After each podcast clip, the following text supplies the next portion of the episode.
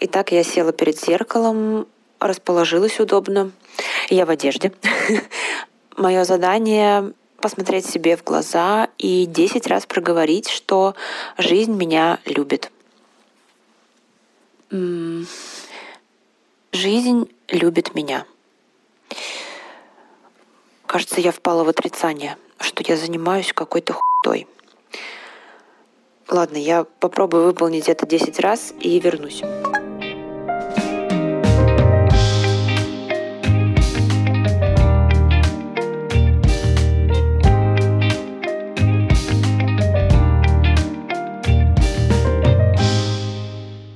Всем привет! Меня зовут Таня Минт. Я блогер, предприниматель и основатель сервиса онлайн-тренировок Fit Zen. И это подкаст «Где мои эндорфины?». В нем я буду пытаться найти рецепт своего счастья. В течение 10 недель я буду пробовать самые разные практики, от аффирмаций до лечебной грязи. Все для того, чтобы рассказать вам, что из этого действительно может сделать вас счастливее, а что всего лишь миф из популярных статей и книг. Помогать мне в этих экспериментах будет продюсерка Софья Грошева. Всем привет!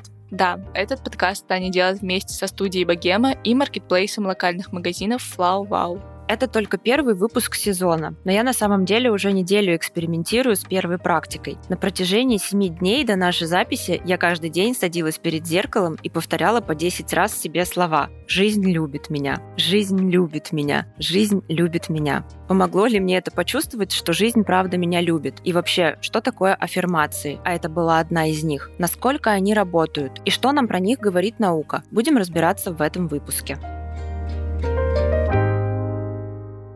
Marketplace локальных магазинов FlowWow, который поддерживает выход этого подкаста, предложил нам каждой практике находить у них подходящий товар, потому что на самом деле там можно найти, мне кажется, вообще все, что хочешь. Но именно для практики аффирмации в первую очередь нам нужно хорошее зеркало, потому что важно проговаривать э, вот эти позитивные установки, э, глядя на себя, и так это будет лучше работать. Таня, есть ли у тебя какое-то маленькое зеркало, чтобы ты его могла с собой брать? Ну, разве что в какой-то косметике, но они обычно там какие-то маленькие, все грязные, пыльные, так что скорее нет. Это нам не подходит.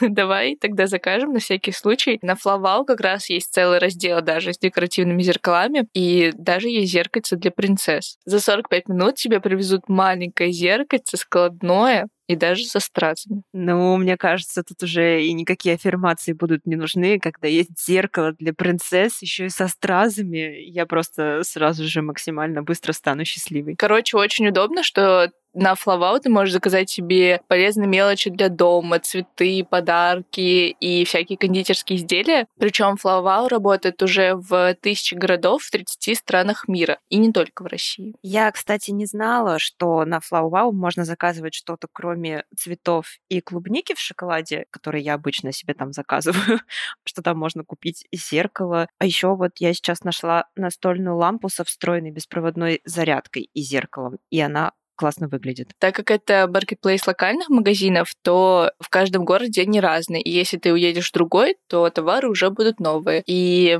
будет возможность попробовать что-то новое еще для себя. Вы можете это проверить и заказать себе или в подарок красивое зеркало или какой-нибудь другой приятный товар по промокоду эндорфин. Важно, что он пишется латиницей через букву F. Он дает скидку 10% и будет действовать аж до конца ноября. Покупайте себе зеркало, делайте аффирмации и становитесь вместе со мной счастливее себе. Мне кажется, это отличный план.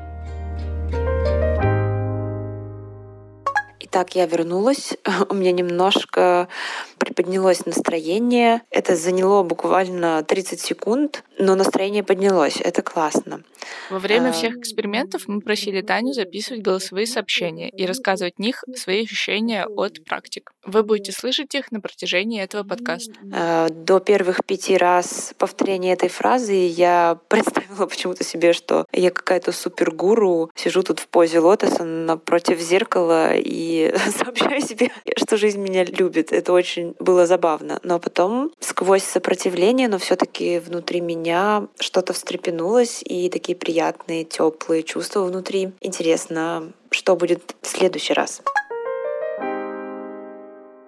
Мне кажется важным для начала разобраться, что вообще такое аффирмации, и я знаю, что это не первый твой опыт с ними, да? Да, у меня уже был опыт э, с аффирмациями. Это было очень давно, больше 10 лет назад, когда я еще в школе училась. С тех же времен у меня проблемы с восприятием себя и своего тела, и я тогда пробовала писать на бумаге, что там я себя люблю, я принимаю свое тело, но я в тот момент не проговаривала аффирмации вслух. И работало это довольно плохо. Точнее, вообще никак не работало. Я через какое-то время как писала, писала, писала, потом просто начинала раздражаться, что, блин, ну и написала я, и что дальше все равно, я себя не люблю, и, и меня бесит мой внешний вид. Я делала так довольно продолжительное время, но не супер регулярно. Я скорее пыталась себя утешить э, в моменты, когда мне было как-то плохо, и я не знала, как себя поддержать, но это не работало как утешение. И какого-то накопительного эффекта у этого тоже не было.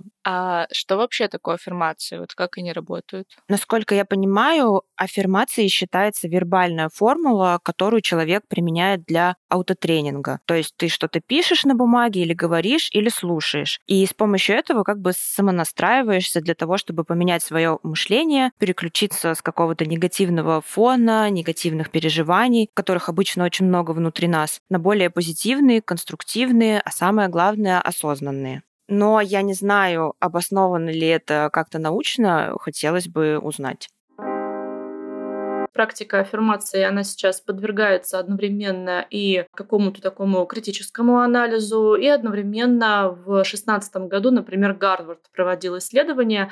Они... Это Екатерина Тур, врач-психосоматолог, нейропсихолог, основатель системы по управлению эмоциональным интеллектом у детей и взрослых. Они рассмотрели практику аффирмации как одну из техник осознанности. И доказали, что действительно есть качественные структурные изменения в головном мозге, которые происходят при регулярном повторении аффирмаций. И аффирмации, они работают для того, чтобы повышать уровень счастья человека. Здесь следует сделать такое отступление, что у счастья до сих пор нет единого термина. То есть это максимально расплывчатое понятие, которое каждый человек формулирует сам для себя. То есть у меня свое понятие счастья, у вас свое понятие счастья. И так у каждого. И вот здесь есть преимущество то, что развивая осознанность, мы создаем для себя свое собственное счастье, которое нельзя уложить в шаблон. И по поводу аффирмаций действительно меняется качество жизни. Человек как будто бы становится более счастливым.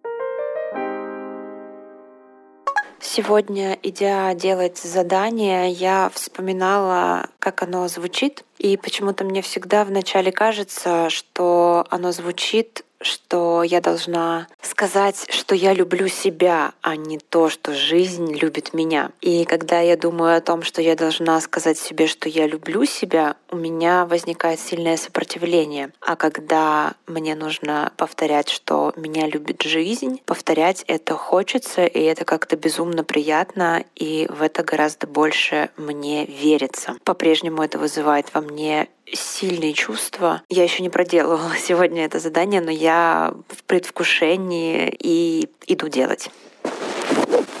Итак, я вернулась, и в целом у меня нет никакого сопротивления к выполнению этого задания, этого эксперимента. Никаких особо ярких, сильных эмоций у меня это не вызывает. Я не ощущаю счастья в момент, когда я говорю себе такие слова, но повторюсь уже в который раз, что эти слова сильно наполняют меня каким-то теплом, спокойствием, как будто бы я чувствую чью-то заботу. Когда кто-то тебя любит, когда кто-то любит меня, это многое значит. В отличие от твоего первого опыта, в первые дни эксперимента у тебя были очень приятные ощущения от практики. Да, действительно, это было удивительно и, как казалось, супер круто. Первые несколько дней я действительно испытывала больше счастья. Практика хорошо на меня влияла из-за интереса, из-за того, что это было что-то новое, и потому что вдохновение какое-то было во мне, и потому что это в действительности совпадало с моим настроением в эти дни, мне так кажется. Человек как будто бы становится более счастливым. Почему это происходит? Все просто. Когда мы не обращаем на себя внимания, мы живем нашу привычную рутинную жизнь, когда у нас все негативно предсказуемо, плохое настроение, вот этот вот негативный фон, он растет сам по себе. То есть нам не нужно делать ничего для того, чтобы тревога росла. Она просто будет расти как тесто, просто потому что однажды мы его замесили. А с позитивными эмоциями все намного сложнее. Для того, чтобы мы становились счастливее, нам нужно об этом думать, и нам нужно себя настраивать на то, чтобы мы действительно чувствовали себя немножко более счастливыми.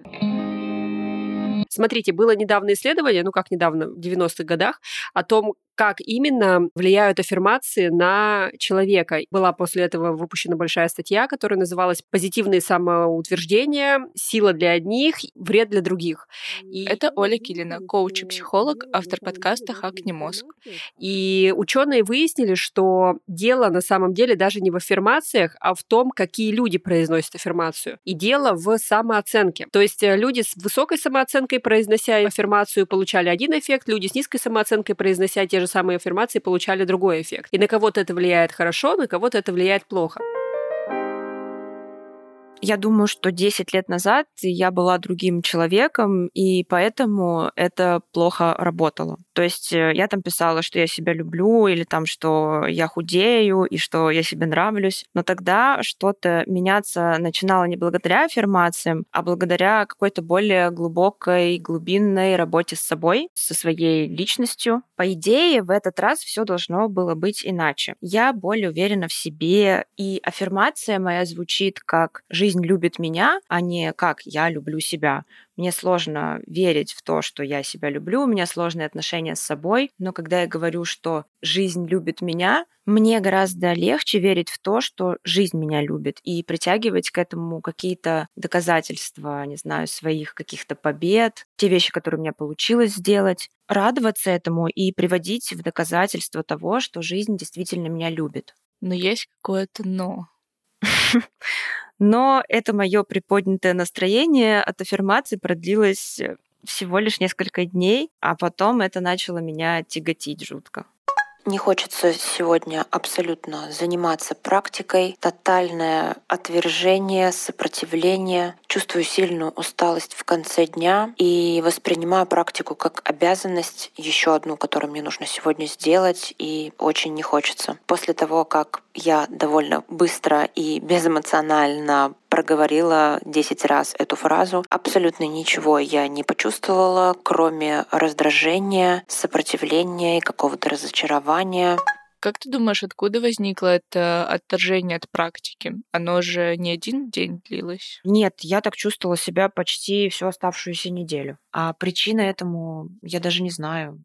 То есть ощущала это как тягость. Возможно, вначале это какой-то больший интерес, поскольку я не знала, как это будет на мне отражаться, и это был такой вдохновенческое настроение, что-то новое. И когда я поняла, как это работает, как по-разному это работает, как это может меня раздражать, или если мне было сложно найти время на это, то это уже вызывало абсолютно другие эмоции. И, возможно, сам интерес к ней утих, и отношение стало каким-то спокойным. Вообще интересно, что когда мы говорили с экспертами для выпуска, оказалось, что вот такая реакция не только у меня возникает, а что это какой-то естественный процесс.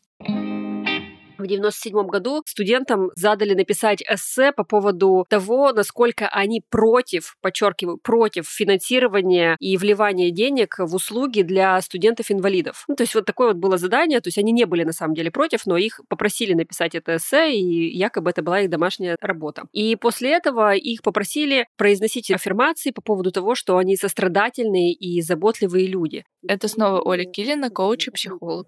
И получается, что по опросникам этих двух заданий преподаватели отмечали снижение настроения и снижение самочувствия у людей, которые, ну вот, получили вот этот вот тот самый внутренний конфликт. Когда наше послание с нами, с нашим пониманием себя, с нашим предыдущим опытом, будто бы вступает в конфликт, получается история, что аффирмация становится больше вредна, чем полезна.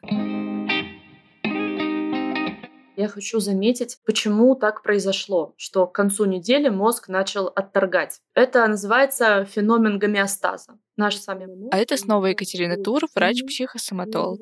Наш с вами мозг, он правда очень умный, и его главная задача обеспечить выживаемость человека, ну то есть хозяина. Его задача также поддерживать постоянную стабильность. То есть ничего не должно меняться. И неважно мозгу, там внутри плохо или хорошо, у него правило одно. Все должно быть как всегда. И эм, когда мы начинаем что-то отторгать, что мы делали в течение долгого времени, это всегда любая практика осознанности этим сопровождается.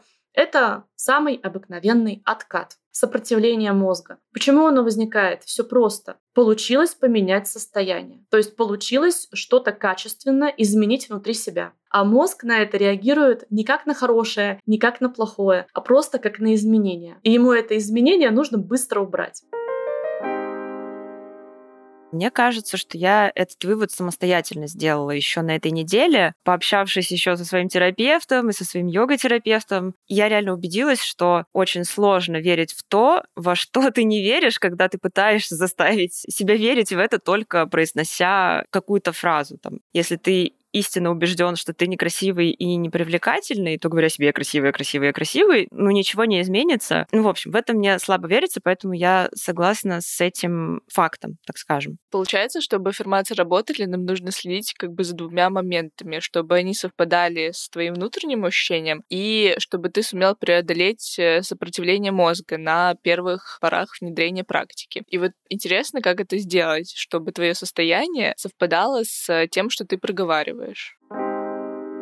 Здесь метод неформальных аффирмаций — это когда мы берем ну, какую-нибудь фразу за каркас. Например, «я хозяин своей жизни». Довольно такая объемная фраза, которую можно по-разному окрасить при помощи эмоций. Она будет меняться каждый день, потому что каждый день будет разными красками. И вот нам с вами ее нужно сделать максимально своей, максимально под себя. То есть, например, я хозяин своей жизни. Я создаю то, что я хочу, и я следую только своим желаниям. Чем больше слов будет добавлено в эту аффирмацию, тем легче сознание ее примет. Это тоже такой парадокс. Кажется, что все должно быть очень строго, коротко, чтобы это емко работало, а по факту требуется творчество. И вот эта вот легкость перепрограммирования, потому что практика аффирмации, по сути, это нейропрограммирование себя. Вот непонятно, насколько это вообще применимо и реально в обычной жизни, потому что получается, что тебе нужно каждый раз придумывать э, новые словосочетания именно для твоего состояния в конкретный момент. И уже не такой простой метод, как там открыть список из 100 аффирмаций для любви к себе и просто пойти по ним. Да, получается, что все эти аффирмации, которые тебе пишут в книгах или показывают видео на Ютубе, на самом деле не будут работать, если они не попадают идеально в твое состояние как будто оценить свое состояние изнутри себя часто бывает супер сложно. И если я думаю, например, что я красивая, а внутри меня насчет этого есть конфликт, то получается, что аффирмация работать уже не будет. Как будто нужна еще чья-то помощь со стороны, чтобы правильную аффирмацию составить. А еще мне кажется, что есть стигма того, что аффирмация должна быть всегда супер положительной. Это тоже у меня вызвало какое-то сопротивление и противоречие во время эксперимента. Потому что я еще в последнее время учусь признавать свои чувства и проживать каждое чувство, и негативные в том числе, и вообще я их не рассматриваю как негативные. Если мне кажется, что произошло что-то плохое или мое отношение к событию негативное, то я предпочитаю побыть в этом негативе, условно. А тут я прихожу такая, и нет, жизнь меня любит, все хорошо. Ну, то есть как будто бы это не совсем накладывается на мой текущий образ жизни и образ мышления аффирмация — это не волшебная таблетка. То есть для того, чтобы дальше двигаться по жизни с какой-то аффирмацией, и чтобы она вас именно продвигала, мы понимаем, что для этого придется что-то делать еще, как бы немного подтверждая своему мозгу, вот смотри, то, что я говорил сегодня себе перед зеркалом, это не чистая ложь. Смотри, я двигаюсь, я продвигаюсь, да, я делаю какие-то дела, я ставлю какие-то даже минимальные цели и делаю какие-то минимальные сдвиги, да, в эту сторону. То есть аффирмация не является волшебной таблеткой таблеткой. Если же вы вдруг приняли ее за волшебную таблетку, и если вы вдруг решили, что вы сегодня перед зеркалом будете говорить, что я заработаю миллионы миллиардов, и при этом ничего не меняя в своей жизни, ничего не предпринимая в эту сторону, то с каждым новым днем, с каждой новой неделей, с каждым новым месяцем вы будете подходить к зеркалу и думать, я уже неделю, я уже месяц, я уже год думаю об этом, где же мои результаты, почему это не работает. И, соответственно, то же самое вас будет погружать это все в пучину отчаяния, в пучину того, что вы больше не верите ни себе, еще и это последняя надежда, последний оплот, волшебная таблетка, к черт побери, не сработала. И вы получаете на выходе такое жесткое разочарование от своей жизни, от себя, от того, как на самом деле надо было как будто бы для меня еще само слово аффирмации заведомо несет в себе подтекст, что это какое-то наебалово. вот. И, возможно, я еще начала это отвергать, потому что я такая, ну, блин, я что, верю в аффирмации, что ли? Я что, психованная? И я бы даже назвала это не аффирмациями для себя, а просто какими-то поддерживающими моментами для себя, то есть которые ты сам себе оказываешь, какую-то поддержку, наставление, как если бы это, например, делал твой друг или родитель, что вот смотри, ты это делаешь, у тебя это получается. Вот, главное какой-то подход найти к этому, я поняла. Я еще решила узнать у практикующего эксперта в плане аффирмаций, как их э, лучше делать, как правильнее произносить. Вдруг мы что-то упустили. Также лучше не говорить с приставками «не». То есть это все тоже не особо работает, потому что не как бы не считывается. И это действительно сразу идет какой-то негатив или отрицание. Даже если мы говорим «я не болею», да, там, или «я не, не знаю, не испытываю там плохого настроения», лучше сказать «я в хорошем настроении, я здорова», про себя здесь и сейчас. Это Катрин, блогер и духовный наставник. Она часто рассказывает о практике аффирмации в социальных сетях и советует эту практику своим ученикам. Плюс лучше не включать туда других людей. Условно, я там замужем за кем-то, или там я вот что-то, что-то, что-то. Потому что тогда мы, опять же, определенным образом пытаемся включить в это другого человека. А неизвестно, насколько вам вообще нужно быть вместе или не нужно быть вместе уже. Получается, чтобы практика действительно работала, нам нужно писать аффирмации самостоятельно, как бы подбирая их под свое состояние. Лучше, чтобы они были каждый день новые, без частицы «не», только про себя и не включая туда других людей. Таня, как ты думаешь, будешь ли ты использовать эту практику в дальнейшем или попробовали и на этом хватит? Ну, вначале мне казалось, что я точно не буду это никаким образом использовать, но сейчас я немножко поменяла свой взгляд на этот весь процесс и его смысл. И я думаю, что если я буду соблюдать эти правила, так скажем, и смотреть на аффирмацию как на какой-то способ себя поддержать и направить, все сформулировав под себя, там, применив какие-то штучки творческие, то, возможно, это хороший способ. Мне даже кажется, что я это использую внезапно, что, мне, что я это использую так в своей жизни, только я не называла это никогда аффирмацией. То есть для меня аффирмация это была жесткая вот такая формулировка, и ты просто ее как попугай повторяешь, и она якобы должна должна работать. Но когда мы раскрыли, получается, этот смысл и суть аффирмации, я поняла в полном объеме, что это такое, что я это уже использую, и что теперь ну, я смогу использовать это как-то более продуктивно для себя и мягко, так скажем. А были ли у тебя такие моменты, когда эта фраза приходила неосознанно? То есть вот что-то происходит в жизни, и ты такая, вау, блин, жизнь реально меня любит, вообще я супер счастливый человек. Нет, я думаю, что из-за того, что я воспринимала аффирмацию в таком каком-то жестком контексте и довольно предвзято к ней относилась, у меня не получилось. Ну, не было такого момента, чтобы я до этого дошла. То есть было только такое, что если вдруг мое состояние и настроение совпадало на данный момент под произносимую фразу, то я просто как-то автоматически могла подтянуть моменты из сегодняшнего дня, которые соответствуют ей. Ну, в общем, нет. Ладно, у нас еще есть 9 недель. Я думаю, что мы точно придем к этим ощущениям. Сегодня был последний день, когда я повторяла, что жизнь любит меня. И если честно, я рада, что этот день последний, и вряд ли я буду еще когда-либо использовать этот прием, по крайней мере, в таком ключе. Это был подкаст «Где мои эндорфины», который я делаю вместе со студией «Богема». Надеюсь, что на следующей неделе счастье станет для меня еще ближе. Расскажите нам в отзывах, применяли ли вы сами аффирмации и что из этого вышло. Поставьте, пожалуйста, оценки. Это поможет другим людям тоже послушать наш подкаст и, возможно, тоже найти свой рецепт счастья. Над выпуском работали ведущая Таня Минт, редактор Эдуард Царионов, продюсер Софья Грошева, звукорежиссер Андрей Кулаков, дизайнер Александр Богатов, композитор Марина Теренжова.